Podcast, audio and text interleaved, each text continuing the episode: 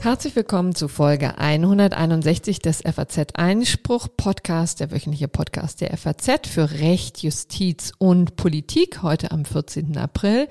Und am Mikrofon begrüßen Sie wie jede Woche Corinna Budras und Konstantin van Linden. Hallo. Ja, wir starten mit zwei kleinen Hausmitteilungen.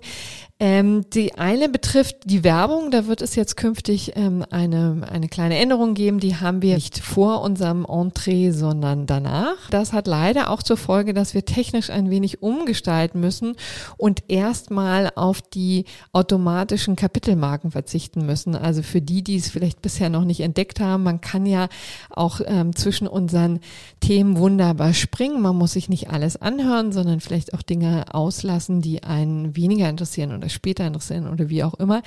Ähm, das ähm, funktioniert nicht mehr automatisch im Moment vorübergehend. Wir hoffen, dass wir das ähm, äh, noch ermöglichen können in späteren Folgen. Aber im Moment müssen wir damit leben, dass wir die unterschiedlichen Themen dann händisch einfügen.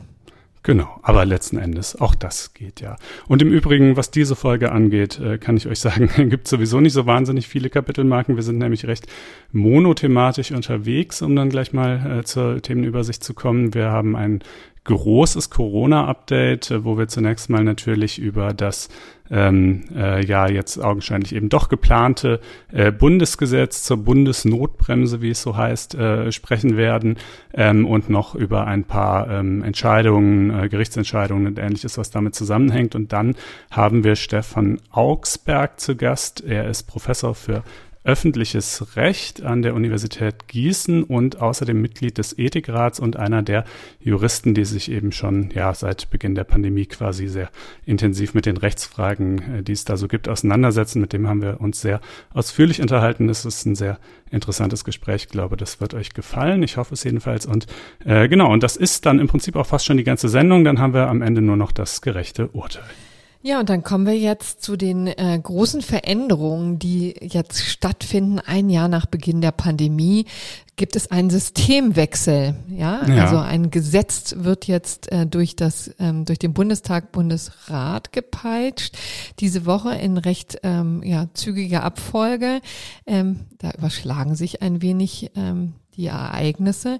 Und ähm, das wird dazu führen, dass es äh, einen einheitlichen Lockdown gibt in Deutschland. So ist jedenfalls das Versprechen oder auch die Drohung der Kanzlerin einen, ja, einen teileinheitlichen, jedenfalls oberhalb von, von mhm. äh, einer Inzidenz von 100 soll er relativ einheitlich sein. Und wir haben ja zum Glück äh, in der letzten Folge schon äh, recht ausführlich dargestellt, welche Regelungsoptionen es da gibt. Äh, und ich hatte gesagt, im Prinzip zwei Varianten. Entweder kann der Bund das Infektionsschutzgesetz so ändern, dass unmittelbar ab Erreichen eines bestimmten Wertes bestimmte Geh- und Verbote gelten. Das war die eine Variante. Oder aber er kann sich selbst eine Verordnungsermächtigung einräumen, so wie sie bisher nur die Länder haben, um dann irgendwelche späteren noch näher zu bestimmten Maßnahmen äh, zu verhängen. Und gewählt hat der Bund jetzt eine Mischung dieser beiden Dinge. Ähm, einerseits äh, soll es äh, ab einer Inzidenz von 100 eine ganze Reihe von Beschränkungen geben, äh, die wir gleich noch kurz äh, vorstellen und dann mit Herrn Augsberg näher besprechen, äh, die also unmittelbar einfach gelten, überall, ohne dass noch irgendwer irgendwas weiter beschließen müsste.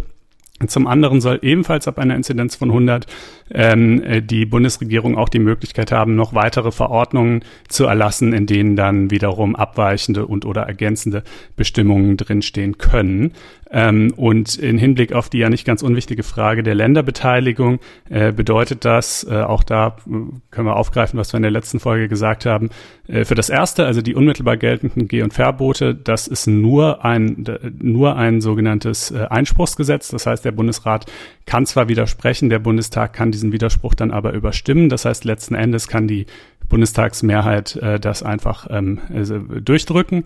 Und äh, das Zweite, die Verordnungsermächtigung für die Bundesregierung, die kann sie ebenfalls äh, einfach so am Bundesrat notfalls auch vorbei äh, durchdrücken, aber mit der Einschränkung, dass die eigentlichen Verordnungen, die darauf gestützt werden, falls die dann überhaupt mal kommen und was auch immer dann da drinstehen mag, die dann allerdings tatsächlich der Zustimmung im Bundesrat bedürfen werden. Aber das ist ja noch etwas länger hin und somit zunächst mal sieht es also ganz so aus, als, als äh, würde das durchgehen. Vielleicht zum Zeitplan auch noch. Also wie gesagt, der ist sehr straff, ja, ganz ungewöhnlich für parlamentarische Verfahren. Wobei man jetzt sagen muss, dass in der Pandemie äh, das schon an einer oder an der einen oder anderen Stelle schon recht schnell ging. Ja, also da haben die Parlamentarier auch schon mal Werf gezeigt. Ähm, aber der Zeitplan jetzt ist auch sehr ambitioniert. Also die Anhörung ist am Freitag und äh, die zweite und dritte Lesung des Gesetzes wird ja normalerweise in einem Abwasch gemacht am Mittwoch. Das heißt, mhm. Mitte nächster Woche sehen wir schon klarer. Ja, wenn dann allerdings noch ein Einspruch im Bundesrat folgen sollte, könnte es, glaube ich, noch ein bisschen ja. länger gehen. Aber genau, nicht dann viel. kommt also der Vermittlungsausschuss, genau. Ja. Aber die Frage ist ja, ob das überhaupt stattfindet.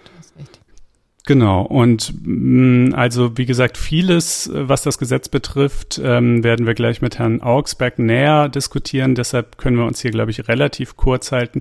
Im Prinzip kann man sagen, ab 100 gilt so eine Sammlung äh, der Greatest Hits der bisherigen Pandemiebekämpfung, ja, also äh, Ausgangssperren, Schließung von Einzelhandel, Gastronomie, Freizeit- und Kultureinrichtungen, weitgehendes Verbot von Sport, ähm, relativ weitgehende Kontaktverbote. Schulen sind eine bemerkenswerte Ausnahme. Äh, die sollen nämlich bei einer 100er-Inzidenz offen bleiben dürfen, trotzdem, anders als eben sehr viele andere Dinge. Äh, allerdings mit der Einschränkung, dass dann pro Schüler und auch pro Lehrer zwei Schnelltests pro Woche durchgeführt werden müssen. Verpflichtend, genau. Verpflichtend, genau. Ähm, allerdings da wiederum kleine Fußnote, wenn man das letzte Corona-Update mit Christian Drosten gehört hat, da sagt er leider, dass diese Schnelltests in der Regel erst ab dem ersten oder zweiten Tag, wo man Symptome zeigt, tatsächlich positiv sind und dass man aber schon ein bis zwei Tage vorher ansteckend ist. Wenn das so stimmen sollte, müsste man leider sagen, werden diese Schnelltests in Schulen und auch sonst überall, wo sie quasi unmittelbar vor dem Betreten von einer Einrichtung genutzt werden sollen, wenig bringen. Äh, wenn die Inzidenz dann bei den Schulen auf 200 steigen sollte, dann wären auch äh, die Schulen zu schließen dann, und, und desgleichen die Kitas, dann bliebe nur noch Notbetreuung möglich.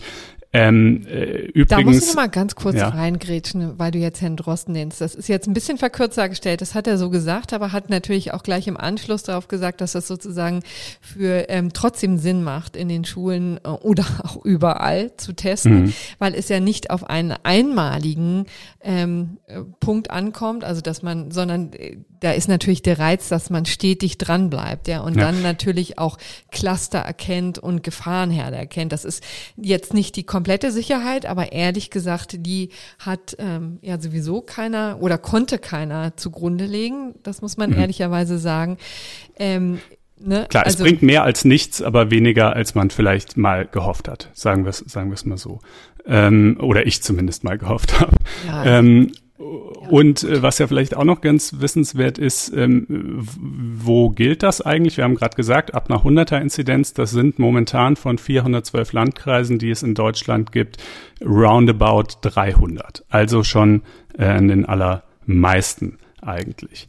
Ähm, ja, das, äh, ich glaube, müssen wir zu dem eigentlichen Gesetz jetzt überhaupt noch was sagen, jenseits dessen, was dann gleich im Gespräch Vielleicht folgen wird? noch zum Thema Ausgangssperren. Also die äh, sind jetzt noch der große Knackpunkt. Bin auch wirklich sehr gespannt, ob die tatsächlich drin bleiben, denn hier haben wir ja wirklich die bemerkenswerte Konstellation, dass es ja schon mehrere Verwaltungsgerichte gab, die sich das näher, näher angeguckt haben. Wir haben in der, insbesondere in der vergangenen Woche da schon ähm, zwei äh, Urteile vorgestellt, zwei Entscheidungen vorgestellt. Das VG Hamburg hat die abgenickt, das OVG, das Oberverwaltungsgericht Lüneburg, aber ausdrücklich gekippt mit dem Hinweis darauf, dass ähm, Ausgangssperren nur die Ultima Ratio sein dürfen. Das heißt, ähm, wenn alles andere, ähm, wenn alles andere nicht mehr zieht, dürfen Ausgangssperren ähm, eingeführt werden. Das Problem hierbei ist, dass wir ja die Ausgangssperren bei einer 100er Inzidenz schon automatisch haben, ja, und ähm, das ist ja auch sozusagen immer der, der der ganze Reiz und auch die Kritik an den Ausgangssperren ist ja, dass die eine sehr mittelbare Wirkung haben. Ne? Also die direkte Wirkung hält sich absolut in Grenzen. Ne? Also da haben wir auch schon öfter drüber gesprochen. Der berühmte Jogger durch den Park, ähm, der, der, was ist hier um zehn oder zwölf oder ähm, auch zwei Uhr nachts ähm, niemandem begegnet, der stellt natürlich für sich keine Gefahr dar. Was mit Ausgangssperren, worauf die zielen, sind halt einfach private ähm, äh, Zusammenkünfte zu verhindern, ja, also dass Freunde sich um, untereinander treffen, also auch mehr als zwei Haushalte treffen. Das ist ja sowieso schon durch die Kontaktbeschränkungen eigentlich geregelt und verboten, aber da kommt man irgendwie nicht weiter und deswegen ist, äh, zählen eben so viele auf die Ausgangssperren.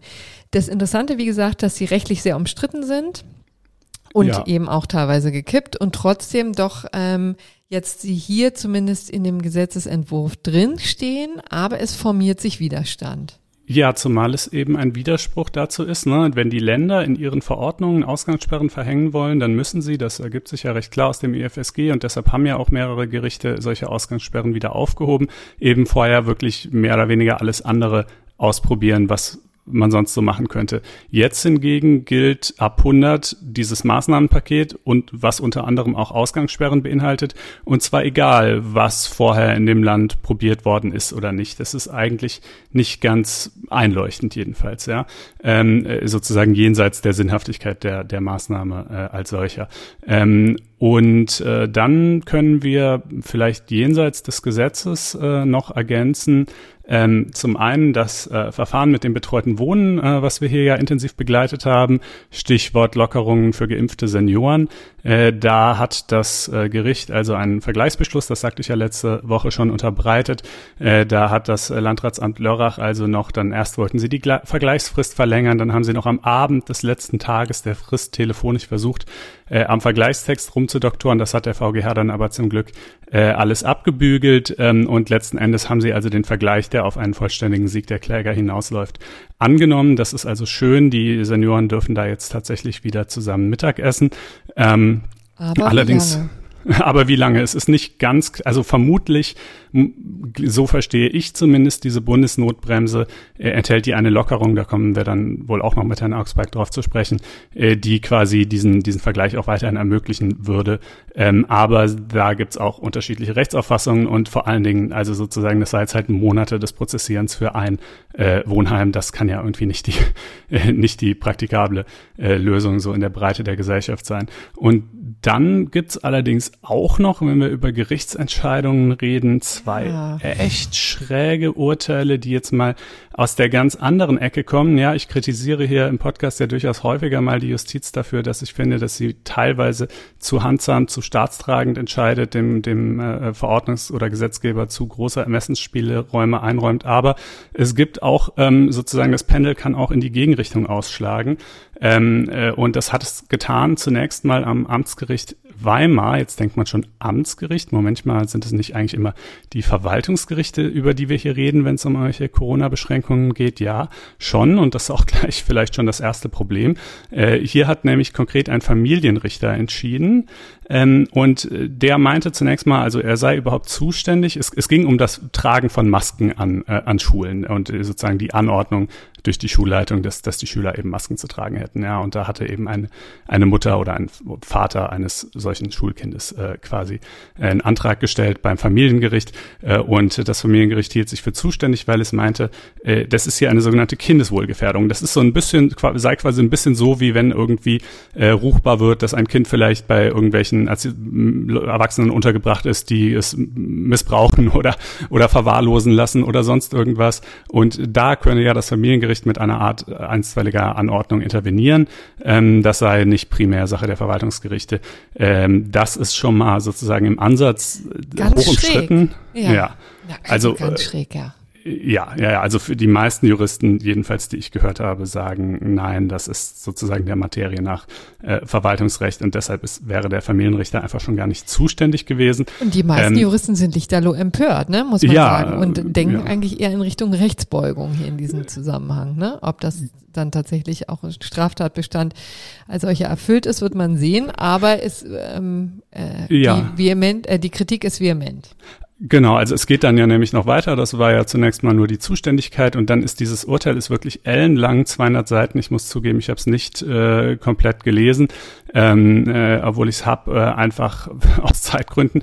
Ähm, äh, da wurde also offensichtlich ein Gutachter beauftragt, der auch vorher schon, also ein, ein, ein Professor, ja schon, ähm, äh, der aber sozusagen vielen, sage ich mal, kritischen Veröffentlichungen, äh, wenn man seinen Namen googelt, leicht zu finden, äh, kann man wahrscheinlich hier auch einfach mal sagen, Christoph Kuhbandner, ähm, äh, auffällig geworden ist, ja. Und äh, da, also um der Sache vielleicht auch Fairness angedeihen zu lassen, es ist schon so, dass sie sich jetzt versuchen oder dieses Gutachten schon auch versucht, sozusagen sich mit Einwänden auseinanderzusetzen und verschiedene Standpunkte zu würdigen. Es ist jetzt nicht, es ist jetzt nicht so Querdenker-Demo-Level abgedreht, ja.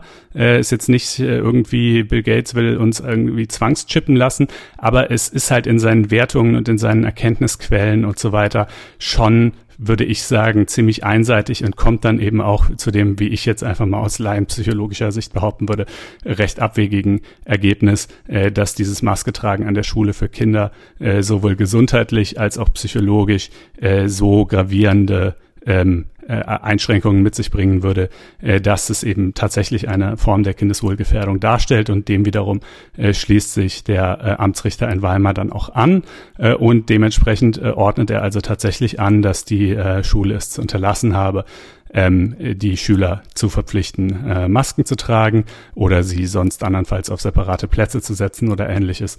Und äh, dann noch, als sei das nicht schon genug, ähm, hat es auch noch ein zweites Urteil ein paar Tage später gegeben vom Amtsgericht in oh Gott, jetzt habe ich gerade den Namen der Stadt vergessen, äh, reiche ich gleich nach. Ähm, äh, jedenfalls noch ein zweites Urteil, das also sich auch auf dieses äh, Gutachten bezieht. Und es ist auch, also wie du schon gesagt hast, es gibt Strafanzeigen wegen Rechtsbeugung, muss man mal gucken, ob das wirklich durchgeht. Es ist zwar, mag zwar eine abwegige Entscheidung sein, aber man weiß ja, die Hürden für Rechtsbeugung sind sehr, sehr hoch. Also da bin ich mir noch nicht ganz sicher, ob das wirklich passieren wird. Ähm, äh, davon abgesehen ist es aber natürlich auch so, dass jedenfalls die, äh, die äh, Schule oder das Land dann als Träger selbiger in Berufung gegangen ist. Da ist noch nicht ganz klar, ob das aber wiederum das richtige Rechtsmittel sei. Ähm, äh, ja. Ah, Amtsgericht Weilheim übrigens genau. kann ich jetzt gerade noch nachtragen, ist, ist das zweite Gericht. Und es ist auch alles so ein bisschen, also dann, ich habe das jetzt leider nicht ins letzte haarkleine Detail nachrecherchieren können, aber es soll eine Telegram-Gruppe gegeben haben, wo die Anwältin der Kläger gezielt nach Eltern suchte, deren, wo die Nachnamen der Kinder mit einem bestimmten Buchstaben anfangen. Warum würde man das machen? Weil es bei Gericht Geschäftsverteilungspläne gibt, die quasi den Richtern die Verfahren zuordnen, zum Beispiel nach dem Anfangsbuchstaben der Nachnamen der Kläger. Und das wiederum würde ja zum Beispiel den Verdacht nähren, dass also die Klägerin oder die Anwältin äh, schon wusste, okay, der Richter hier, der ist uns gewogen. Und es scheint da also irgendwie, sage ich mal, seltsame Zusammenhänge zu geben, die sich wahrscheinlich in den nächsten Wochen noch näher aufklären werden. Ja, beziehungsweise ähm, das nimmt schon Fahrt auf im Netz. Also es gibt offensichtlich jetzt Verbraucheranwälte, die sich auf dieses Rechtsgebiet spezialisieren, ja, 300 Euro pro Fall. Und äh, dann äh, versuchen wir ein ähm, Urteil zu erstreiten von einem zuständigen Amtsgericht, wenn sie nicht wollen, dass ihre Kinder die Maske tragen müssen. Also das wird da ziemlich unverfroren äh, auch äh, kundgetan ne, in Videos und also Werbevideos. Äh, Anwälte sind ja inzwischen auf diversen Plattformen unterwegs. Also ähm, da scheint es schon einige ähm, Versuche zu geben, also Trittbrettfahrer zu geben und offensichtlich äh, gibt es werden auch schon ähm, die so berichtete mir ein Richter jetzt eben in einem Gespräch, dass ähm, auch da schon so Muster ähm, Schriftsätze im Internet zirkulieren und die dann ausgefüllt werden und äh, eingereicht werden. Also in wirklich, why can't we have nice things? Ne? Ja. So vieles lassen die Gerichte stehen und dann ausgerechnet die Maskenpflicht, die nun wirklich doch vergleichsweise einer der harmloseren und sinnvolleren Eingriffe sein dürfte, die, ach, naja, gut, wie auch immer. Es ist, wie es ist. Wir bleiben da dran, wenn es da weitere ja. Erkenntnisse gibt. Man ähm, darf ein wenig verzweifeln. Ich würde vielleicht noch einmal zu einem ähm, nüchternen Terrain kommen, ähm, nämlich tatsächlich die Testpflicht in Betrieben. Ähm, denn da gibt es jetzt eben auch ein neues Bundesarbeitsminister Hubertus Heil hat sich durchgesetzt und führt nun eine verbindliche Test ähm, oder verbindliche Testangebote in Betrieben ein. Das heißt, Unternehmen werden verpflichtet, ihren äh, Mitarbeitern ähm, ich glaube, mindestens einen Test pro Woche zu geben, äh, anzubieten. Äh, bisher gab es irgendwie so eine Selbstverpflichtung, da haben wohl 60 Prozent der Betriebe der Unternehmen mitgemacht. Das war der Bundesregierung zu wenig. Deswegen gibt es jetzt die Verpflichtung, dies zu tun. Umgekehrt sind aber Mitarbeiter nicht ähm, nicht verpflichtet, diese auch anzunehmen. Und auch das ist so eine Merkwürdigkeit, die sich hier festsetzt. Diesmal ehrlich gesagt eher auf Seiten der Bundesregierung. Da gibt es nämlich mehrere ähm, äh, Minister, also zum Beispiel Minister ähm, Heil hat das eben auch betont, dass es, äh, dass sie der Meinung sind, es gibt rechtliche Schwierigkeiten, eine Testpflicht für Mitarbeiter durchzusetzen. Ich kann nur sagen, also ähm, äh, hier Frau Kiesling, Andrea Kiesling hat es uns ja schon in diesem Podcast ähm, vor einigen Folgen erklärt. Ich habe gestern auch noch mal Professor Gregor Thüsing von der Universität ähm, angerufen, der nun immerhin ein ausgewiesener Arbeitsrechtler ist. Der hat ehrlich gesagt schallend gelacht, als er gehört hat, dass es ähm, tatsächlich, ähm, also die Regierungsspitze verkündet, dass es nicht möglich sein soll, Mitarbeiter zu testen. Das ist sehr wohl möglich. Ähm, und zwar relativ ohne Probleme. Er interessanterweise denkt sogar drüber nach und diskutiert das mit Kollegen, ob nicht aus von ähm, von den Mitarbeitern ähm, sowieso schon verlangt werden kann auf äh, Basis von Loyalitätspflichten gegenüber dem Arbeitgeber diese Tests dann auch tatsächlich anzunehmen. Also er fragt umgekehrt, ist es überhaupt nötig, dass das gesetzlich verankert ist oder kann nicht auch der Arbeitgeber das ohnehin schon voraussetzen und dann vielleicht noch den kleinen Schwenker, wenn sich dann Mitarbeiter weigern, ähm, dann können sie nach Hause geschickt werden ohne Lohn. Das wäre dann sozusagen die Konsequenz. Ähm, ja. Also ich mein, eine skurrile Gemengelage und auch hier wieder eben wie ähnlich wie bei der äh, Maskenpflicht, ne? Der Eingriff ist ja minimal. Ja, also und dann können wir gleich auch noch ergänzen, dass eine Homeoffice-Pflicht, ja, also es gibt ja die Pflicht zum Angebot an den Arbeitnehmer, dass er im Homeoffice arbeiten darf, aber eine Pflicht dahingehend, dass er wirklich im Homeoffice arbeiten müsste, insoweit der Job das seiner Natur nach zulässt, die gibt's nach wie vor nicht. Die stand mal in einem frühen Entwurf dieser Bundesnotbremse sogar tatsächlich mit drin, ist aber wieder rausgeflogen. Ähm, manche Dinge sind offenbar einfach unberührbar.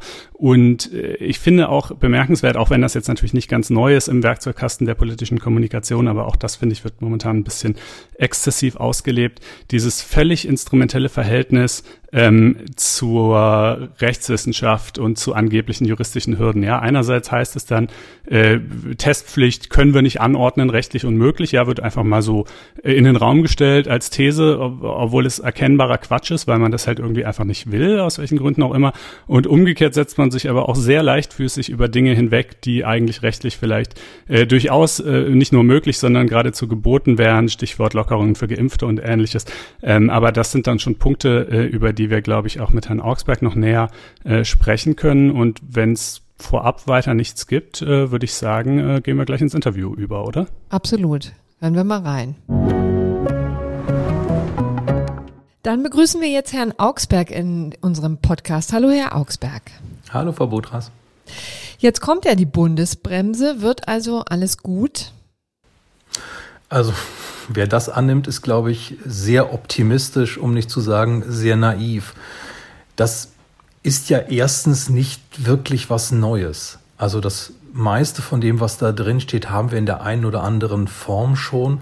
Und zweitens ist auch nicht wirklich zu erkennen, dass es zwingend erforderlich ist, dass man das jetzt alles bundeseinheitlich macht, dass es also wirklich gewissermaßen an nur einem Vollzugsdefizit bei einigen Ländern läge, dass wir weiterhin Probleme mit der Pandemie haben. Also letzteres müsste man ja irgendwie annehmen, wenn man denkt, dass durch die bundeseinheitliche Regelung alles ähm, jetzt sich regeln ließe oder irgendwie Probleme in den Griff zu kriegen wären. Davon sind wir, glaube ich, ganz weit entfernt. Also nichts Neues und einheitlich, aber ob das die Weisheit letzter Schluss ist, wage ich doch zu bezweifeln. Lassen Sie uns vielleicht kurz erstmal über diesen Punkt sprechen, bevor wir über die eigentlichen Inhalte der Regelung reden. Äh, es ist ja in der Tat etwas erstaunlich, wenn man bedenkt, erstens, dass die Zahlen ja zwar im Moment schlecht sind, aber andererseits im vergangenen Winter auch durchaus noch schlechter waren und man damals trotzdem die Kompetenz bei den Ländern gelassen hat. Und zweitens, ja immerhin, wenn auch leider langsam, aber doch jeden Tag ein größerer Teil der Bevölkerung geimpft ist, ähm, so dass man ja irgendwie denken könnte, warum hält man es jetzt auf den letzten Metern oder Kilometern der Pandemie noch für nötig, diesen Systemwechsel zu vollziehen? Haben Sie dafür irgendeine Erklärung? Also ich habe so ein bisschen den Eindruck, dass das alles eine sehr starke symbolische Bedeutung hat und dass es auch eine gewisse Unzufriedenheit gab mit der Ministerpräsidentenkonferenz, mit dieser quasi verfassungsrechtlichen Institution, die natürlich im Sinne des Föderalismus jetzt nicht äh, völlig unzulässig war, aber doch eben auch nicht explizit vorgesehen und dass man jetzt im, im Zuge einer allgemeinen Unzufriedenheit, die sich, glaube ich, schon breit macht, doch irgendwie etwas tun möchte. Und dann wirkt es natürlich irgendwie tatkräftig, wenn der Busbund das an sich zieht. Aber nochmal, ich kann wirklich nicht erkennen, dass das jetzt reagiert auf einzelnes gewissermaßen Fehlverhalten der Länder, das die Pandemie treibt. Und das wäre ja eigentlich die Voraussetzung dafür, dass man sagt, ähm, wir sehen, dass die gemeinsamen Beschlüsse nicht vernünftig umgesetzt werden und genau daraus die Probleme entstehen. Das ist, glaube ich, eine sehr starke Übersimplifizierung des Geschehens. Nun gibt es ja auch schon jetzt relativ viel Kritik daran. Ihr Kollege Franz Reimer von der Uni Gießen hat gesagt, der Entwurf hat nicht nur redaktionelle Schwächen, die man noch abbügeln könnte. Er sagt, der Entwurf begegnet gravierenden verfassungsrechtlichen, legistischen und verfassungspolitischen Bedenken. Wie sehen Sie das denn? Was ist äh, in Ihrer Ansicht nach das dickste Ei? Naja, ich halte es zum Beispiel für ein ganz großes Problem, dass wir die eigentlich gebotene Beteiligung des Bundestages jetzt in dieser merkwürdigen Schnellverfahrenslösung durchziehen wollen. Also die wunderbare Erkenntnis, dass das Parlament stärker beteiligt werden sollte, wird jetzt so ein bisschen ad absurdum geführt, damit, dass wir sagen, das muss aber im Hauruck-Verfahren geschehen. Damit ähm, wird, glaube ich, eigentlich die Kritik an der Vorgehensweise nicht vernünftig aufgenommen. Und das, was der Kollege Reimer zu Recht inhaltlich bemängelt, sind natürlich eine Reihe von Dingen, wo man auch staunen kann, ob diese ähm, Verschärfungen, die teilweise vorgesehen sind, nicht nur, weil es eine Verlagerung ist von der Landes- auf die Bundesebene, sondern weil eben auch inhaltlich zum Beispiel das Ermessen weitgehend entfernt worden ist, ob es dafür gute Gründe gibt, ob für die einzelnen Maßnahmen wir tatsächlich nachvollziehbare Begründungen finden können, dass es in der Kumulation dann irgendwie noch mal stärker wird. Das sind Dinge, über die man tatsächlich, glaube ich, trefflich streiten kann. Ich sehe auch erhebliche Bedenken und ähm, würde insoweit auch letztlich in der, in, der abschließenden Würdigung dem Kollegen Reimer leider Gottes nur zustimmen können. Ich stimme ihm gerne zu, prinzipiell, aber es ist für unser Land schade, dass wir ein solches Verdikt da aussprechen müssen. Um mal vielleicht auf einzelne Kritikpunkte zu sprechen zu kommen. Es gibt ja im Grunde Kritik aus zwei unterschiedlichen Richtungen. Die eine Seite sagt, das ist alles noch nicht genug. Das greift überhaupt erst ab einer Inzidenz von 100. 100 ist ein Niveau, auf dem wir nicht ansatzweise in der Lage sind, äh, eine Kontaktnachverfolgung zu gewährleisten oder sonst wie das Geschehen wirklich unter Kontrolle zu halten. Äh, obendrein wird es auch noch, selbst wenn es jetzt im Eilverfahren verabschiedet wird, äh, plus minus äh, anderthalb bis zwei Wochen dauern, bis es tatsächlich in Kraft tritt. Bis dahin ist vielleicht nochmal alles schlimmer. Ähm, und das reicht einfach nicht, ja, um es mal kurz zusammenzufassen. Die andere Seite bemängelt, ähm, dass dieses System, was man sich da jetzt ausgedacht hat, sehr rigide ist, dass es Maßnahmen wie zum Beispiel die nächtliche Ausgangssperre enthält, äh, die ja im Grunde genommen wirklich nur eine, ja, wie soll man das sagen, Verwaltungserleichterung beim eigentlich gemeinten Vollzug des Verbots mhm. privater Treffen darstellt, äh, de, aber notwendigerweise auch viele Kollateralschäden an äh, epidemiologisch unbedenklichen Verhaltensweisen verursacht. Wie verorten Sie sozusagen diese beiden verschiedenen Stoßrichtungen der Kritik? Haben möglicherweise auch einfach beide recht? Möglicherweise haben beide recht, ja. Ich habe natürlich auch nicht die Lösung parat. Also ich wüsste auch gerne, wie wir jetzt äh, möglichst einfach und schnell aus der Krise rauskommen. Das weiß ich leider nicht. Das wissen wir offensichtlich alle nicht. Aber in der Tat ist das irgendwie eine unentschlossene Vorgehensweise. Sie ist einerseits nicht stark zeitlich begrenzt, ähm, sondern in der Tendenz ja durchaus lang andauernd mhm. ähm, und gleichzeitig dann in den Voraussetzungen sehr stark fixiert auf diesen 100er Wert und zwar nur auf die 100er Inzidenz und auch das scheint mir hoch bedenklich. Wir haben vom mhm. Deutschen Ethikrat aus mehrfach ähm, darauf hingewiesen, dass es uns sinnvoll erscheint, auch andere Parameter heranzuziehen, also insbesondere auf die Auslastung des Gesundheitssystems zu achten. Nicht notwendig nur auf die Intensivstation, das ist vielleicht schon zu spät, aber doch sich zu überlegen, was wir da eigentlich ertragen können. Und da spielt dann natürlich auch eine Rolle, inwieweit tatsächlich die Impfungen, die ja vor allen Dingen die besonders vulnerablen Gruppen erstmal erreicht haben, nicht dafür sorgen, dass dort insgesamt die, Ab die Auslastung, auch wenn im Moment noch irgendwie da ungute Zahlen vorliegen, aber doch irgendwie perspektivisch abnehmen werden. Darauf müsste man, glaube ich, stärker äh, eingehen. Das Und steht ja im Infektionsschutzgesetz auch drin inzwischen. Ne? Ist das nicht auch einer der Punkte, wo sich diese Reform ein bisschen in Widerspruch zu den bisher schon erlassenen mhm. Regelungen setzt? Äh, ein weiterer für Punkt wäre. Für die Landesverordnung ja, nicht. Also für die Landesverordnung ja, aber nicht für die eigenen jetzt Bundesregelungen. Das ist eine merkwürdige Vorgehensweise auch. Also das ist irgendwie einseitig und es ist auch absehbar, dass diese Inzidenz ja nicht also selbst wenn das ein ganz guter Indikator ist für den Moment, ist ja absehbar, dass auch mit dem Fortlaufen des, ja, des Krisengeschehens, aber auch insbesondere der Impfung, das ja an Bedeutung auch verlieren wird. Also dass hm. man da so wenig wie Dynamik und Flexibilität hineingenommen hat, ist schon ähm, erstaunlich. Aber vielleicht bleiben wir mal bei dem Autopiloten. Das haben Sie ja schon relativ ähm, schön ähm, jetzt dargestellt. Also es gibt jetzt so einen gewissen Automatismus. Ab 100 ähm, werden die Schotten dicht gemacht und es gibt eine Kaskade von Konsequenzen. Ähm, das hat natürlich auch ähm, das ist ja genau das, was die Bundeskanzlerin wollte. Also keine Spirenzchen mehr, keine Diskussion. Ja, wenn die 100 gerissen wird, dann kommt der Lockdown automatisch. Das ist doch irgendwie praktisch, oder? Naja, Rasenmähermethode ist immer praktisch, aber sie ist auch immer problematisch. Damit ja. werden natürlich regionale Besonderheiten zum Beispiel nicht mehr abgebildet. Damit wird eigentlich das Grundkonzept des Gefahrenabwehrrechts, des Risikorechts, dass man sagt, das ist ins Ermessen gestellt, damit man eben auch genau flexibel reagieren kann, doch jedenfalls in einem Teilbereich ziemlich in Frage gestellt. Und es ist irgendwie auch nicht zu erkennen, dass jetzt oder umgekehrt, wir können, glaube ich, sagen, es ist durch Erfahrung widerlegt, dass der Bund das durchgehend besser macht als die Länder. Also nochmal, mir fehlt vor allen Dingen auch der Hintergrund dessen, dass man sagen kann, hier hat es ein klares, wenn man so will, Fehlverhalten gegeben im mhm. föderalen System und deshalb mussten wir reagieren. Wir haben doch umgekehrt auch durchaus das Phänomen, dass einige dieser Maßnahmen monatelang etwa in Bayern die Ausgangssperren in Kraft waren, ohne dass wir jetzt genau sagen könnten, das hat das gebracht und deshalb stehen die Bayern so viel besser da. Sowas in der Art nicht, würde man, man sich sagen, doch, ne?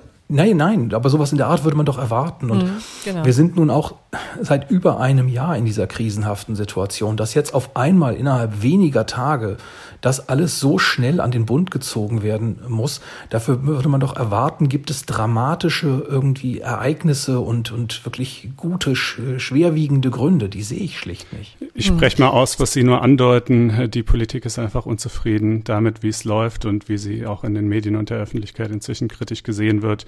Die Union hat obendrein auch noch ein paar andere Sorgen und irgendwie hatte man jetzt das Gefühl, man müsse mal was tun, ohne dass dieses etwas wirklich sozusagen äh, an so klare Sachgründe rückgebunden wäre, die wirklich in der Pandemie und ihrer Bekämpfung liegen. Gut, aber das ja, wird ja noch schlimmer. Also also Entschuldigung, wenn ich da irgendwie da reinrätschen ja. aber ich finde einfach auch die, wenn man sich die Einzelmaßnahmen anguckt, das ist ja nicht nur handwerklich teilweise problematisch, manches ist verbessert worden. Ne? Früher stand da in der ursprünglichen Formulierungshilfe ja maximal fünf Personen. Das bezog sich auch auf denselben Haushalt. Das haben die jetzt zum Glück rausgenommen. Jetzt darf man wieder in einem größeren Haushalt zusammenkommen. Wobei natürlich schon die Vorstellung, dass man Zusammenkünfte des eigenen Haushalts überhaupt reguliert, irgendwie relativ absurd ist. Mhm. Aber auch ansonsten, dass man so gar nicht darauf eingeht, ähm, inwieweit eigentlich Zusammenkünfte draußen anders zu behandeln sind als drinnen, dass man zoologische Gärten, Stadtführungen, alles irgendwie so selbstverständlich mit irgendwie als Teil des Problems erfasst, ohne dass zu erkennen ist, warum das eigentlich so ist. Ich kann mir das nur erklären mit diesem schönen äh, Begriff des solidarischen Beschränkens, was ja dann in der Begründung mhm. auch eine Rolle spielt, dass es offensichtlich attraktiv ist, so eine One-Size-Fits-All-Lösung zu finden und alle irgendwie zu begrenzen, außer den Blumengeschäften und den Friseuren, die aus irgendwelchen Gründen ungefährlich sind. Ja, das ist bemerkenswert, ne? dass die Friseure da so hartleibig bei der Sache bleiben, beziehungsweise auch bei der Sache bleiben dürfen. Also die werden nicht angetastet. Ne? Das scheint traumatisch gewesen zu sein. ja, offensichtlich. Ich finde die Blumengeschäfte, nichts gegen Blumengeschäfte, aber ich finde die irgendwie fast noch schlimmer, weil ich sagen würde, also beim Friseur mag ja der psychologische äh, oder der psychische Leidensdruck größer sein, wenn man da nicht zum Friseur gehen kann. Aber ohne Schnittblumen kann man doch vielleicht ein paar Monate überleben. Ich möchte ganz kurz aber nochmal äh, eigentlich noch nicht die, den Autopiloten verlassen, weil ich das so, also das mhm. ist ja eigentlich die spannendste Veränderung, dass es jetzt hier so einen Automatismus gibt. Und Sie haben sehr ähm, schön darauf hingewiesen, dass das ja quasi ein Abrücken ist von dem, von den Grundsätzen auch des Gefahrenrechts. Ne? Also was wir jetzt hier haben, ist ja äh, quasi die 100er Marke, die ähm, einsetzt, also die automatisch, ohne dass der Verordnungsgeber oder irgendjemand noch was tun muss, ähm, ähm, da, dazu ähm, zu voller Blüte gereift. Das ähm, der Punkt ist, in dem Moment, wo man anfängt zu differenzieren, wie Sie es ja zu Recht auch sagen, also wo wir dachten, da stünden wir, nämlich also, dass man auch mal guckt, was auf, sich auf den Intensiv ähm, ähm, in den Intensivabteilungen gerade tut, da muss man sagen, im Moment ist die Situation ja schlecht. Also das wäre eigentlich noch ein Grund mehr, im Moment diesen, ähm, diesen Automatismus zu fahren, kann aber ja auch mal anders aussehen. Ähm, aber jede neues Kriterium macht die Sache ja komplizierter. Und hier haben wir es ja nun wenigstens, also das ist ja schon kompliziert genug, ne, die 100er Marke im Blick zu halten. Im Grunde bedeutet das ja, dass jeder jeden Tag aufs ähm, Dashboard guckt oder zumindest einmal die Woche, damit er weiß, ab wann er wieder rausgehen darf abends, ne? Also das sind zwei Probleme, glaube ich. Also das eine ist das, was Sie ansprechen, der, ähm, also der rechtsstaatlichen Publizität, zu sagen, wie kann ich eigentlich als Bürger mich darüber informieren, welche Regeln gerade gelten. Da mhm. muss ich in der Tat für meine Region irgendwie den Inzidenzwert über drei Tage im Auge behalten. Vielleicht machen das die Medien für mich, das wäre ja schön, aber im Prinzip, jedenfalls kriege ich es staatlicherseits nicht gerade präzise vorgegeben, sondern habe eine gesetzliche Regelung, die dann daran gewissermaßen so dynamisch anknüpft. Das ist schon, finde ich, nicht unbedenklich an sich. Und dann und kann man sagen, naja, wenigsten. An, an, dem RKI-Dashboard an, ne? Das ist genau. ja auch interessant. Und das RKI sagt ja jetzt schon einfach seit Tagen, also die Zahlen sind ja eigentlich nicht richtig belastbar. Es hieß jetzt übrigens, ab heute sind sie wieder belastbar. So war jedenfalls die Marschrichtung vergangene Woche. Ähm, ist ja auch interessant, dass man sich im Grunde genommen als Basis ähm, Zahlen nimmt, die gar nicht verlässlich sind, zumindest periodisch nicht. Ja, gut, da kann man natürlich sagen, ganz verlässlich wird es wahrscheinlich nie werden. Insgesamt sind wir natürlich in der Situation, dass wir eigentlich ja auch immer vom Verhältnis von äh, entsprechenden äh, Positivtests und äh, überhaupt vorgenommenen Tests reden müssen. Das ist ja auch ein ganz wichtiger Punkt, dass wir sagen, je mehr wir testen, desto mehr Ergebnisse haben wir natürlich. Ähm, und das spielt auch eine Rolle rein. Wir können also ohnehin auch nur Annäherungen vornehmen. Aber der Punkt, den Sie natürlich ansprechen, ist zu sagen, mit der ähm, Inzidenz haben wir natürlich einen relativ klaren, ich glaube auch deshalb politisch irgendwie attraktiven Wert, weil man das ganz gut ähm, auch erklären und bestimmen kann.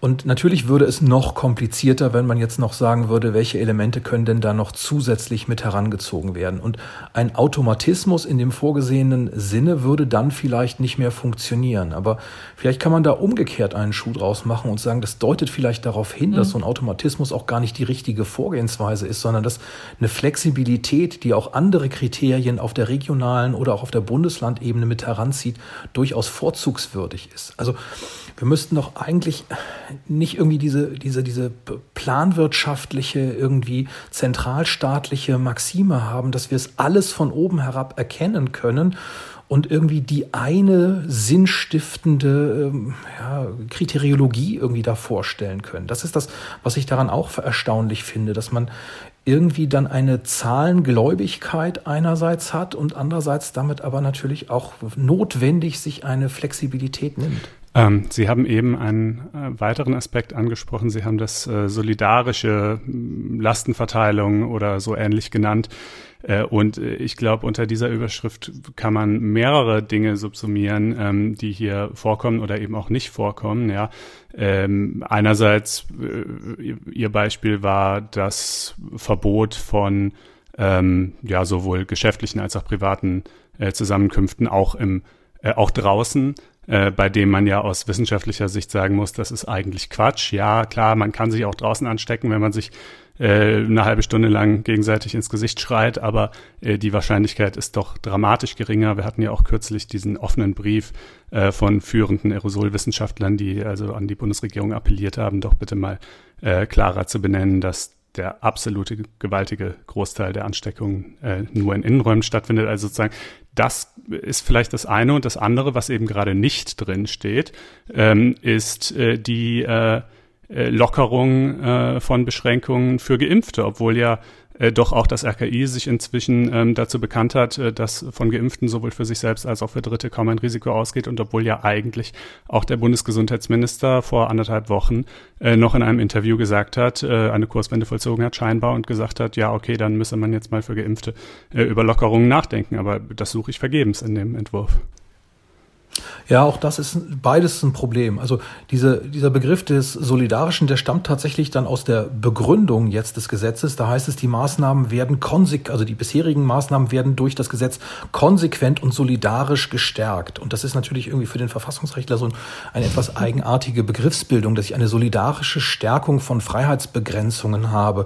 Das, da kann ich mir nicht so richtig drunter was vorstellen, außer eben, dass genau so eine Differenziertheit der Regelungen nicht zu erkennen ist. Also das, was man sich ja eigentlich seit Wochen und Monaten wünschen würde, dass man versucht, noch stärker herauszuarbeiten, wo sind denn die zentralen Treiber des Infektionsgeschehens und inwieweit kann ich gegen die vorgehen.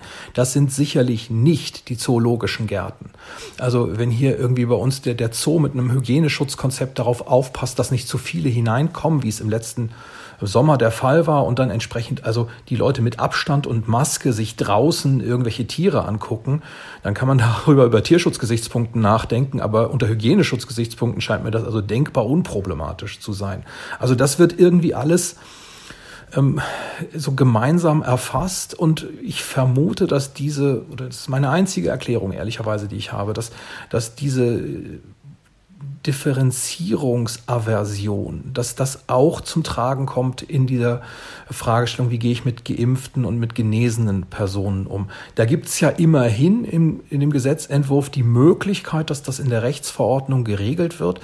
Ähm, aber damit wird irgendwie der Ball nur weitergegeben. Also warum hätte man das denn nicht an der Stelle jetzt schon klarer machen können? Gleichzeitig muss man auch sagen, dadurch, dass das jetzt in dem Bundesgesetz nicht drin steht, werden natürlich jedenfalls teilweise die Anstrengungen der Länder wieder zunichte gemacht, die es da ja gibt. Hm. Das heißt, ab 100 können dann diese Vorgaben zunächst mal jedenfalls nicht mehr berücksichtigt werden. Das heißt, da wird sogar schlimmer durch das Bundesgesetz, als es vorher war, im Sinne einer weiterhin noch stärker undifferenzierten Regelung. Ähm, da kann man dann darauf hoffen, dass ähm, der Bundesgesundheitsminister ähm, oder die Bundesregierung mit Zustimmung von Bundestag und Bundesrat dann entsprechend in einer Rechtsverordnung das auch irgendwie aufnimmt. Aber warum man das jetzt nicht explizit gemacht hat, ist mir auch unklar. Da kurz mal einhaken, weil ähm, um das mal ko sehr konkret zu machen. Also Land Berlin hat jetzt ja gerade entschieden, äh, wir wollen Differenzierung für Ge äh, Geimpfte. Das heißt, es ist ähm, in, jetzt in der nächsten Verordnung vorgesehen, dass man ähm, dass Geimpfte auf einen Test verzichten können.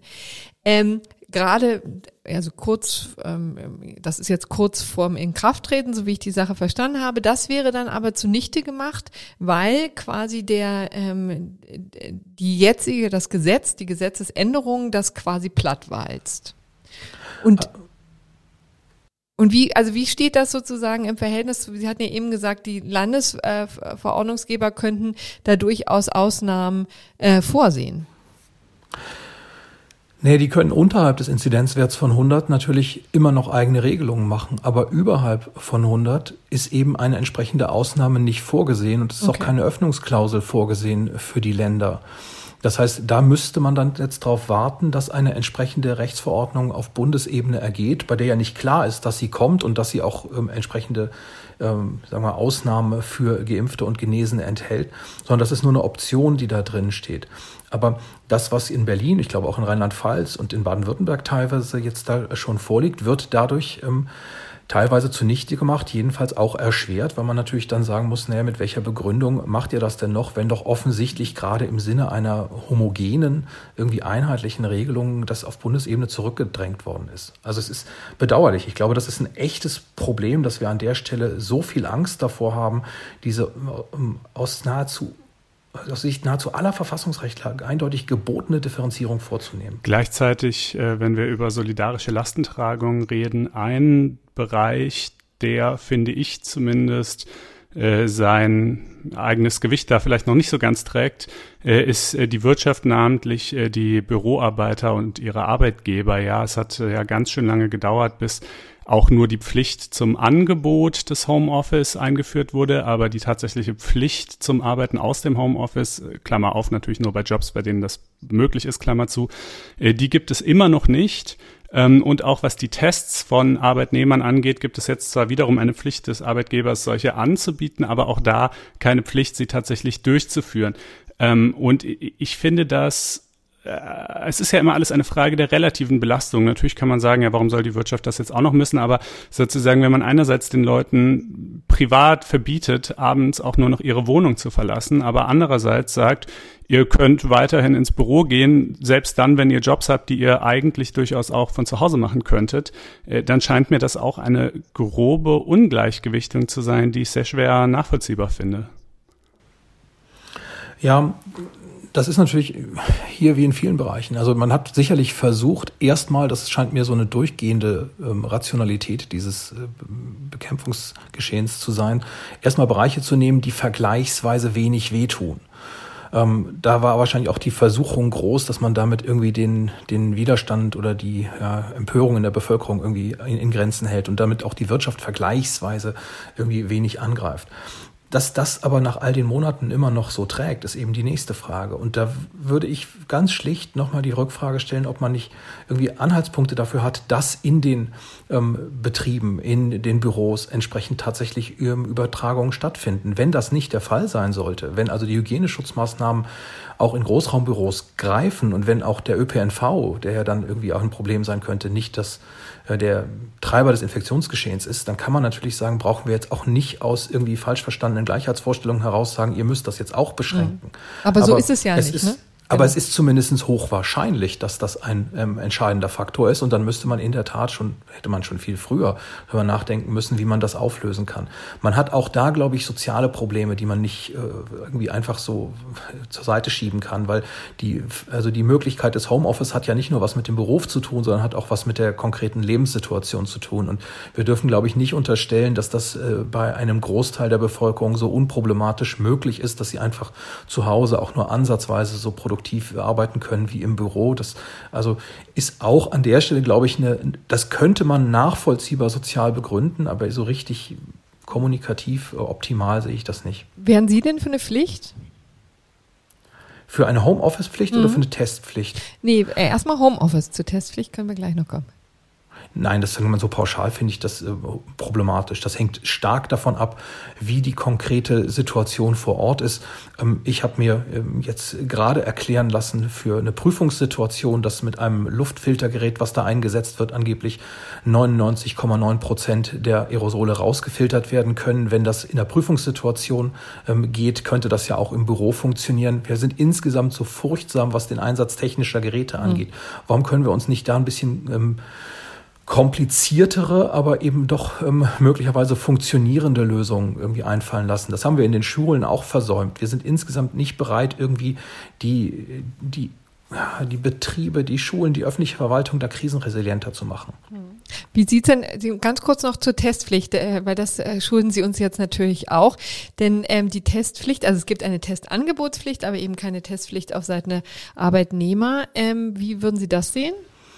Ach, da müsste man den Arbeitsrechtler fragen, ob das tatsächlich zulässig ist. Ich, ich, finde insgesamt das vermehrte Testen ausgesprochen sinnvoll. Das ist etwas, was im vergangenen Sommer eigentlich schon angefangen wurde vorzubereiten. Und das hätte man, glaube ich, konsequenter umsetzen müssen. Jetzt haben wir ja dankenswerterweise auch im, im Einzelhandel diese Selbsttests. Die mögen dann nicht hundertprozentig akkurat sein und vielleicht auch nicht alle Infektionstage abbilden, wie Herr Drosten das gestern, glaube ich, nochmal kritisiert hat. Aber sie sind jedenfalls ein Indikator und sie sind nicht der Weg in die, in die vollständige Freiheit und Normalität, aber was wir haben, sollten wir nutzen. Und ich fände das auch nachvollziehbar, dass man das möglichst weitgehend macht. Und wenn ich, sagen wir mal, Arbeitgeber wäre, würde ich das von meinen Arbeitnehmern auch mir erwarten und erhoffen. Wie gesagt, ob das arbeitsrechtlich alles geht, müssten dann die Kollegen aus dem Arbeitsrecht sagen. Äh, ich habe noch einen Aspekt zu den Inhalten äh, der äh, Bundesnotbremse, bevor wir dann vielleicht noch zum Rechtsschutz anschließend kommen können.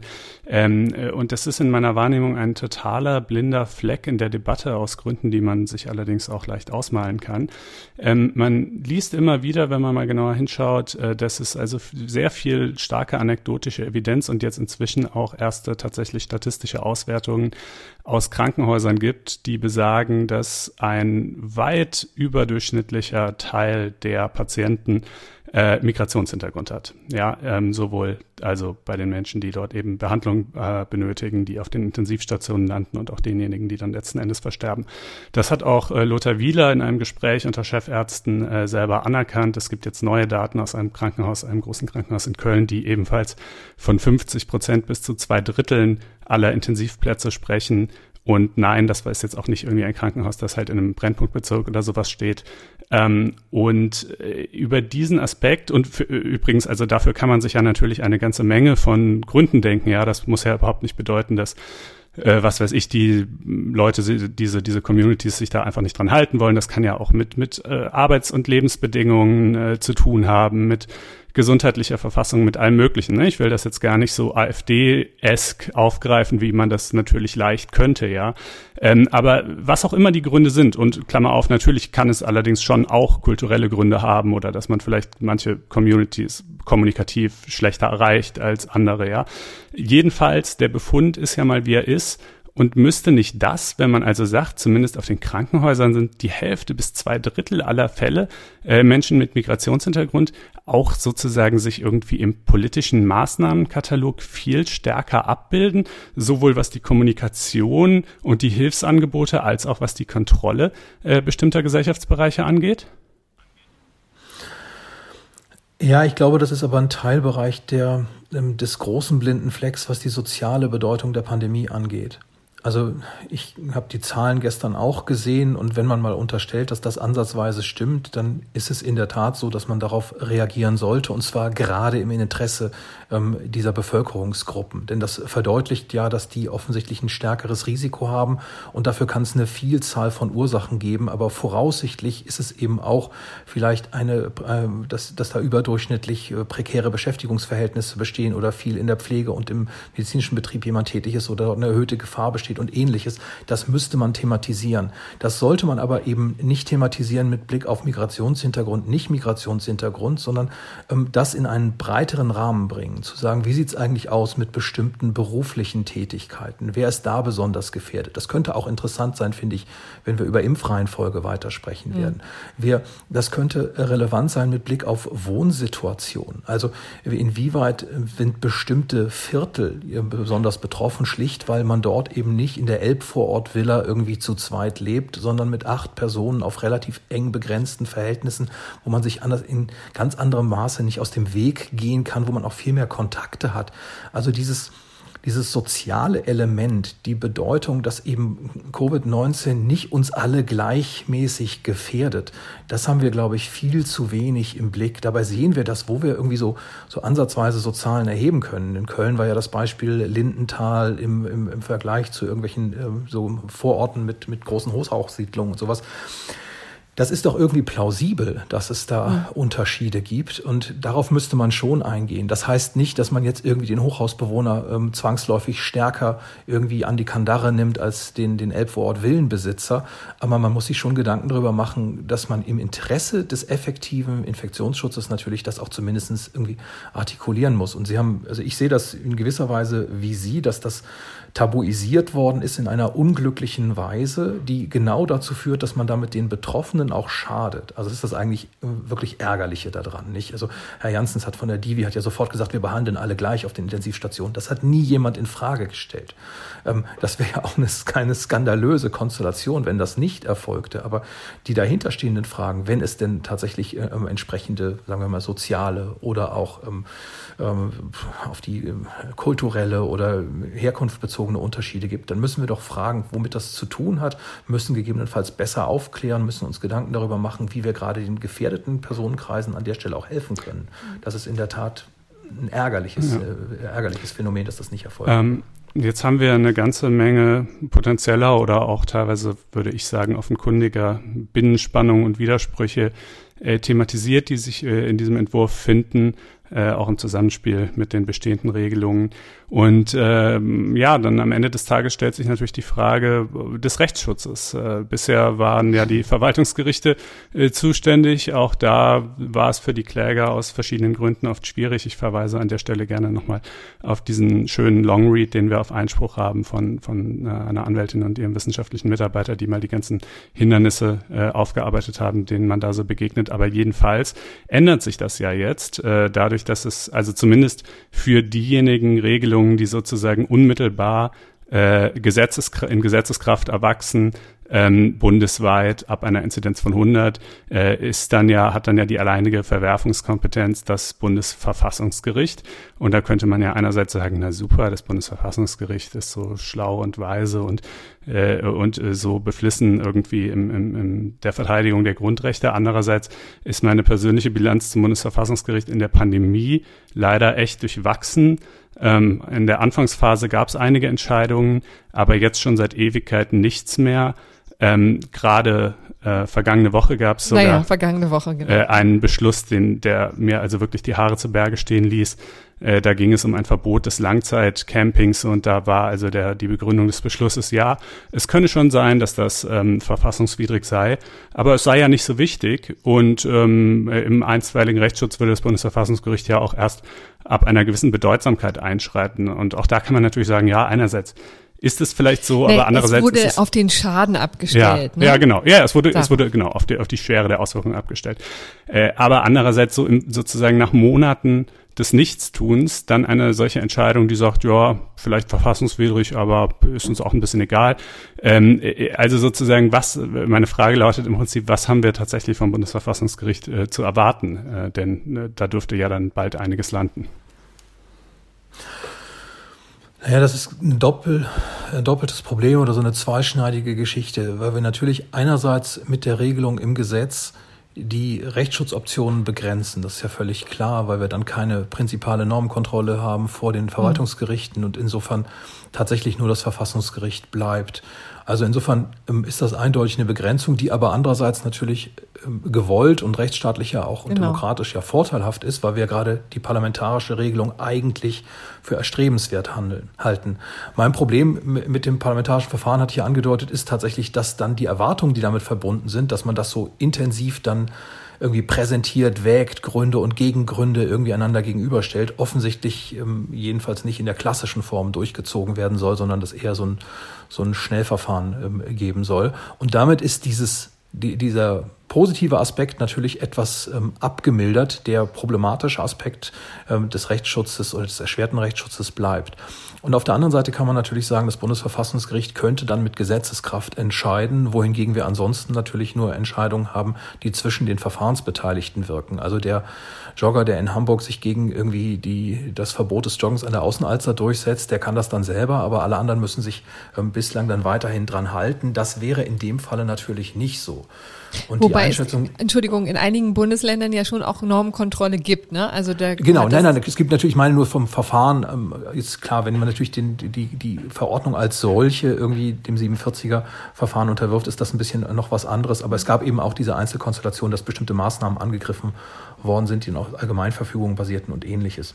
Ähm, aber ich weiß nicht, was ich sagen wollte beim Verfassungsgericht insgesamt, ja, in der Tat, die sind natürlich dann aber auch in einer etwas anderen Position. Also diese Entscheidung zum Dauercampen, die sagt natürlich, das ist kein so unerträgliches irgendwie Ausmaß, dass wir jetzt ausnahmsweise einschreiten müssen.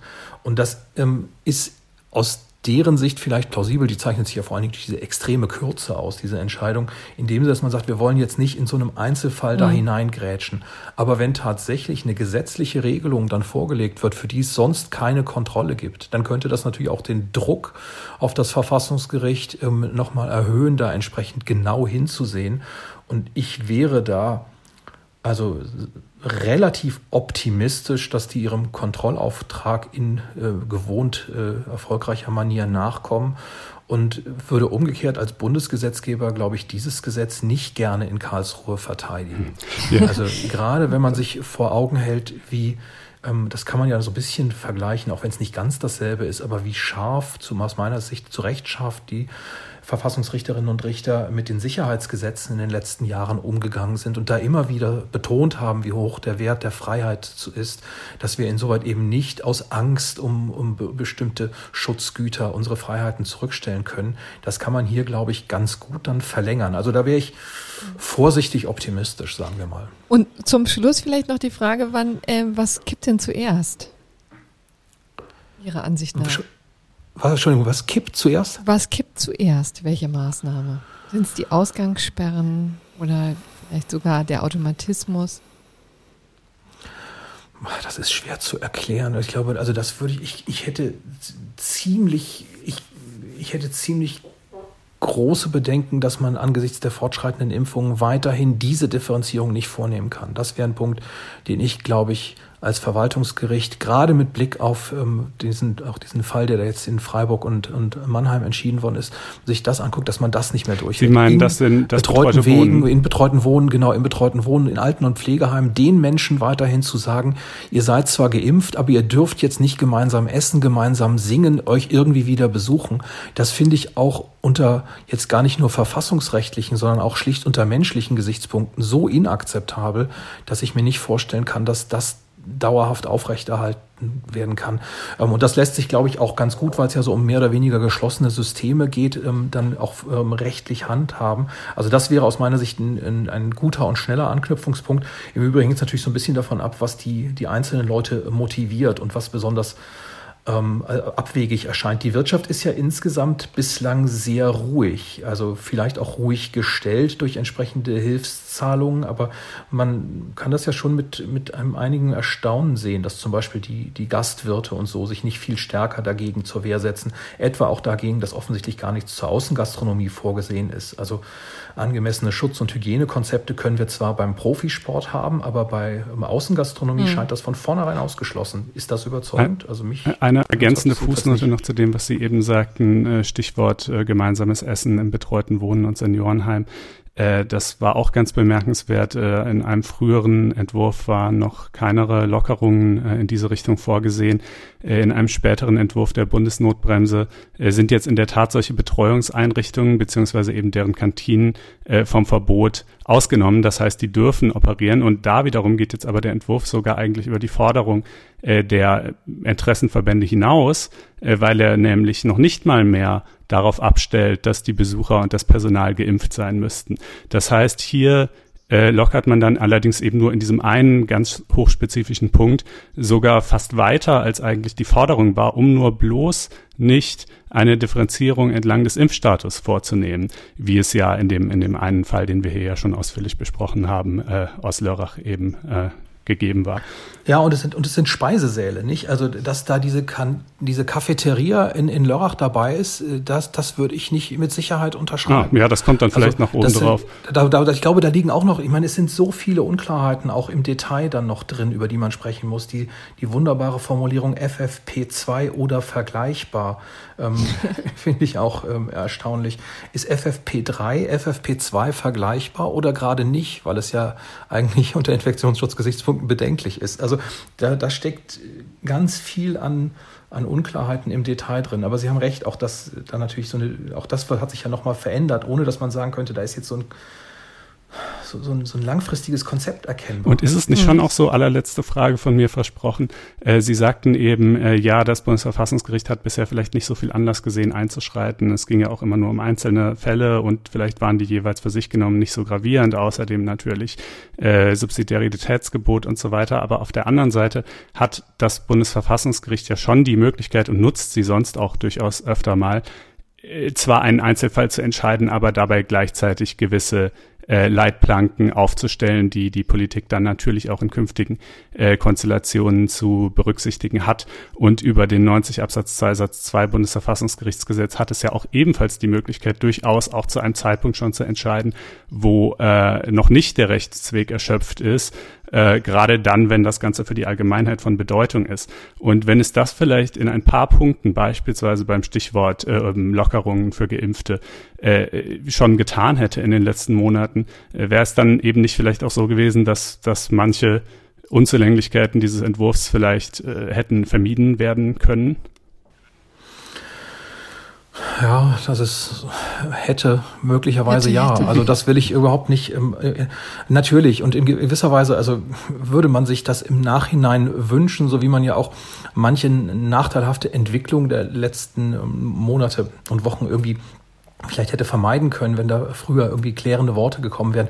Ich meinte das mehr mit Blick auf diese, dieses Dauercampen, dass jetzt nicht aus Anlass einer solchen Situation ein gewissermaßen Machtwort kommt und dass das Verfassungsgericht insgesamt eine gewisse Zurückhaltung übt, auch mit Blick auf die epistemischen Unsicherheiten, die bestehen. Das finde ich irgendwie schon nachvollziehbar. Das, die wissen natürlich auch nicht besser als äh, die Landesregierung und die Bundesregierung, was ähm, da angemessen ist. Die könnten nur letzte Grenzpfähle irgendwie einrammen. Ähm, das hätte man sich vielleicht in noch etwas äh, klarerem Maße gewünscht. Vielleicht kommt das ja. Mhm. Also ja. manches ist, manches ist schlicht, ähm, glaube ich, wirklich unverständlich. Also diese, diese Furcht vor den Zusammenkünften, die draußen sind, diese Rigorosität, die da besteht. Wir haben hier eine, eine Ausstellung auf dem Platz, wo früher die Synagoge stand, bei uns im Viertel. Da werden jüdische Sportler geehrt und an deren Wirken erinnert. Das ist draußen, das ist, wenn ich das richtig sehe, nach dem jetzigen Konzept unzulässig. Das finde ich Hanebüchen, eine solche Vorstellung dass wir also ein solches Konzept, ähm, was nun offensichtlich irgendwie ähm, nicht nur inhaltlich irgendwie attraktiv und wichtig ist, sondern eben aber auch unter Infektionsschutzgesichtspunkten noch unbedenklich ist, dass man da ein bisschen rumläuft und sich die Poster anguckt und an die Menschen erinnert wird, dass das als unzulässige Ausstellung gelten soll. Da ist so viel offensichtlich ähm, als Schnellschuss hineingekommen, ohne dass man wirklich genau bedacht hat, was das für Auswirkungen auf das Infektionsgeschehen hat. Und das insofern ist sicherlich etwas, was dann in, in Karlsruhe hoffentlich auch mal genauer unter die Lupe genommen werden könnte. Also das Bundesverfassungsgericht hat einiges zu tun. Herzlichen Dank, Herr Augsberg, dass wir so doch Ihnen. recht lange und intensiv über ähm, diesen Gesetzesentwurf ähm, sprechen konnten. Vielen Dank. Ja, vielen Dank auch von mir, war sehr spannend. Danke Ihnen beiden. Auf bald. Auf bald. So, und jetzt nach einem wirklich großen Corona-Block kommen wir zum gerechten Urteil der Woche. Und ich muss leider sagen, das wird abschmieren im Vergleich. es ist unspektakulärer, aber ja. es ist schon gerecht. Das, genau, das es ist gerecht. Äh, aber und wir hatten das Gefühl, wir müssen es jetzt auch hier nochmal bringen, obwohl sozusagen äh, die Fallhöhe sich doch sehr unterscheidet, weil es geht um den Dieselskandal, ähm, ja, der ja auch uns und äh, aber auch die Öffentlichkeit über lange Zeit wirklich auch äh, beschäftigt hat und auch erregt hat. Aber inzwischen habe ich das Gefühl, kann man da niemand mehr so richtig äh, hinterm Ofen ähm, hervorlocken. Aber immerhin vielleicht noch die Dieselfahrer und die denken, dass die Autoindustrie generell komplett korrupt ist. Äh, die können vielleicht jetzt hier alle mal zuhören, denn der Bundesgerichtshof hat ähm, ein Urteil gefällt gestern, also am Dienstag, und zwar zugunsten von Verbrauchern. Ähm, es ging um den VW Diesel-Skandal. Wir erinnern uns, im ähm, September 2015 ähm, kam der an die Öffentlichkeit und seitdem beschäftigt der, der beschäftigt er Anwälte und ähm, Gerichte. Und ähm, hier hat der Bundesgerichtshof ja im vergangenen Mai doch ähm, deutliche Flöcke eingeschlagen, hat gesagt, also bei dieser Abschalteinrichtung, die genutzt wurde von VW, um die Abgase ähm, künstlich niedrig zu halten, also so zu tun auf dem Prüfstand, als würde der Wagen weniger Abgase ausscheiden, als er tatsächlich tut. Also diese Abschalteinrichtung ist ähm, eine Täuschung, eine sittenwidrige Täuschung. Ähm, also er hat schon auch das ähm, äh, die, die große Bazooka rausgeholt und gesagt, also deswegen wird Schadensersatz fällig, weil es hier eben um eine vorsätzlich sittenwidrige Schädigung der Kunden äh, geht, ja. Und ähm, da war dann sozusagen der Clou, dass seitdem bekannt ist, dass die Autokäufer, die eben in diesem ähm, betroffenen Zeitraum ähm, ihren, ihr Auto gekauft haben und jetzt argumentieren, sie hätten, hätten sie das ganze Ausmaß des Betrugs gewusst, dieses Fahrzeug niemals geholt, niemals gekauft. Die können das zurückgeben, kriegen den Kaufpreis wieder, müssen sich aber die Nutzung anrechnen lassen. Ja, das ist ein bisschen auch ein Foul Deal, denn inzwischen ähm, ist, sind die Wagen ja mehrere Jahre gefahren und dann, äh, wir erinnern uns ja, wie der Wertverlust bei diesen Fahrzeugen dann auch immer drastisch ähm, zu Buche schlägt. Also ist jetzt auch nicht so die ganz unerfreu äh, die ganz erfreuliche Geschichte gewesen. Hier ging es jetzt in dem Urteil, was gestern gefällt wurde, um die Finanzierungskosten. Also was passiert eigentlich, wenn Leute dieses Auto gekauft haben auf Basis eines Darlehens von der VW Bank? Ja, gibt's ja auch, ähm, dass viele, also es waren auch ähm, einige Tausend, die das wohl gemacht haben, die äh, zumindest einen Teil finanziert haben von dem Kaufpreis.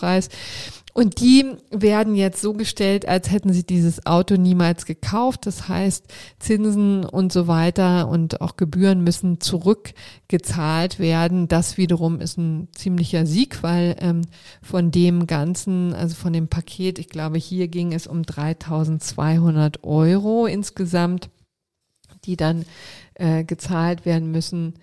Ähm, ja, die äh, 3.275 Euro in Darlehenszinsen und eine Kreditausfallversicherung, die müssen eben zurückgezahlt werden. Das ist das ja. Urteil, das gerechte Urteil der Woche. ja, ich würde sagen, ist ja auch wirklich gerecht, nur weil man jetzt halt nicht das gerade alles bar auf den Tisch legen konnte, sondern eben eine Finanzierung äh, vereinbaren musste oder wollte. Es ändert ja nichts daran, dass man das alles nicht getan hätte, äh, wenn man gewusst hätte, äh, wie es äh, um den Abgasausstoß bestellt ist. Ähm, gut, insofern, das ist also gerecht. Und äh, ja, wir sind damit auch schon am Ende angelangt. Ich muss äh, ganz kurz nochmal ein, das ist ja, gehört ja auch immer dazu. VW ähm, muss man ja auch dann immer die Gelegenheit zur Stellungnahme geben. Die, die sagen, es ist zwar so, ja, aber das Urteil betrifft ähm, nicht alle Leute oder nur einen kleinen Teil von den Leuten, die die Finanzierung abgeschlossen haben. Na, immerhin vierstelliger äh, Zahl, ja, also es sind, dürften schon ein paar tausend sein. Ähm, was daran liegt, dass das, ähm, dass die meisten das über eine ganz besondere, ähm, äh, einen ganz besonderen Finanzierungsvertrag abgeschlossen haben. Aber da wollen wir jetzt echt nicht in die, ähm, äh, in die Details gehen. Ich wollte nur äh, quasi die Meinung von VW hier vernünftig wiedergeben. So, aber damit die lassen werden wir jetzt auch keine Option ungenutzt. Ähm, ja, gut. Äh, äh, dann, ja, äh, ist ja auch, ist ja natürlich auch ihr gutes Recht. Äh, dann, ähm, wie gesagt, sind wir schon am Ende angelangt. Wenn ihr es ein bisschen monothematisch fandet, naja, so es liegt nun mal in der Natur des Nachrichtengeschehens der vergangenen Woche. Ich kann schon mal versprechen, in der folgenden Sendung werden wir mindestens ein großes Thema haben, das nicht Corona ist. Denn morgen, wie ich gerade erfahren habe, äh, kommt das Urteil des Bundesverfassungsgerichts zum Berliner Mietendeckel. Ja, Trommelwirbel. Posaunen. Ja, also das wird natürlich äh, auch ein da äh, fest. Ähm, da werden wir sicherlich ausführlich drüber sprechen in der nächsten Sendung und vielleicht passiert ja auch sonst noch das eine oder andere. Wir freuen uns auf jeden Fall äh, wie immer über die Aufmerksamkeit und äh, würden uns sehr freuen, äh, vor allem wenn ihr auf faz.net-einspruch testen ginget und ein Probeabo klicken würdet, äh, aber natürlich auch einfach, wenn ihr uns weiterempfehlt, wenn ihr uns Sternchen gebt, wenn ihr uns Kommentare hinterlasst, wahlweise auf Faznet oder in eurem jeweiligen Podcast-Player und äh, wenn ihr nächste Woche wieder einschaltet. Insofern macht's gut und bis dahin. Schöne Restwoche. Tschüss. Ciao.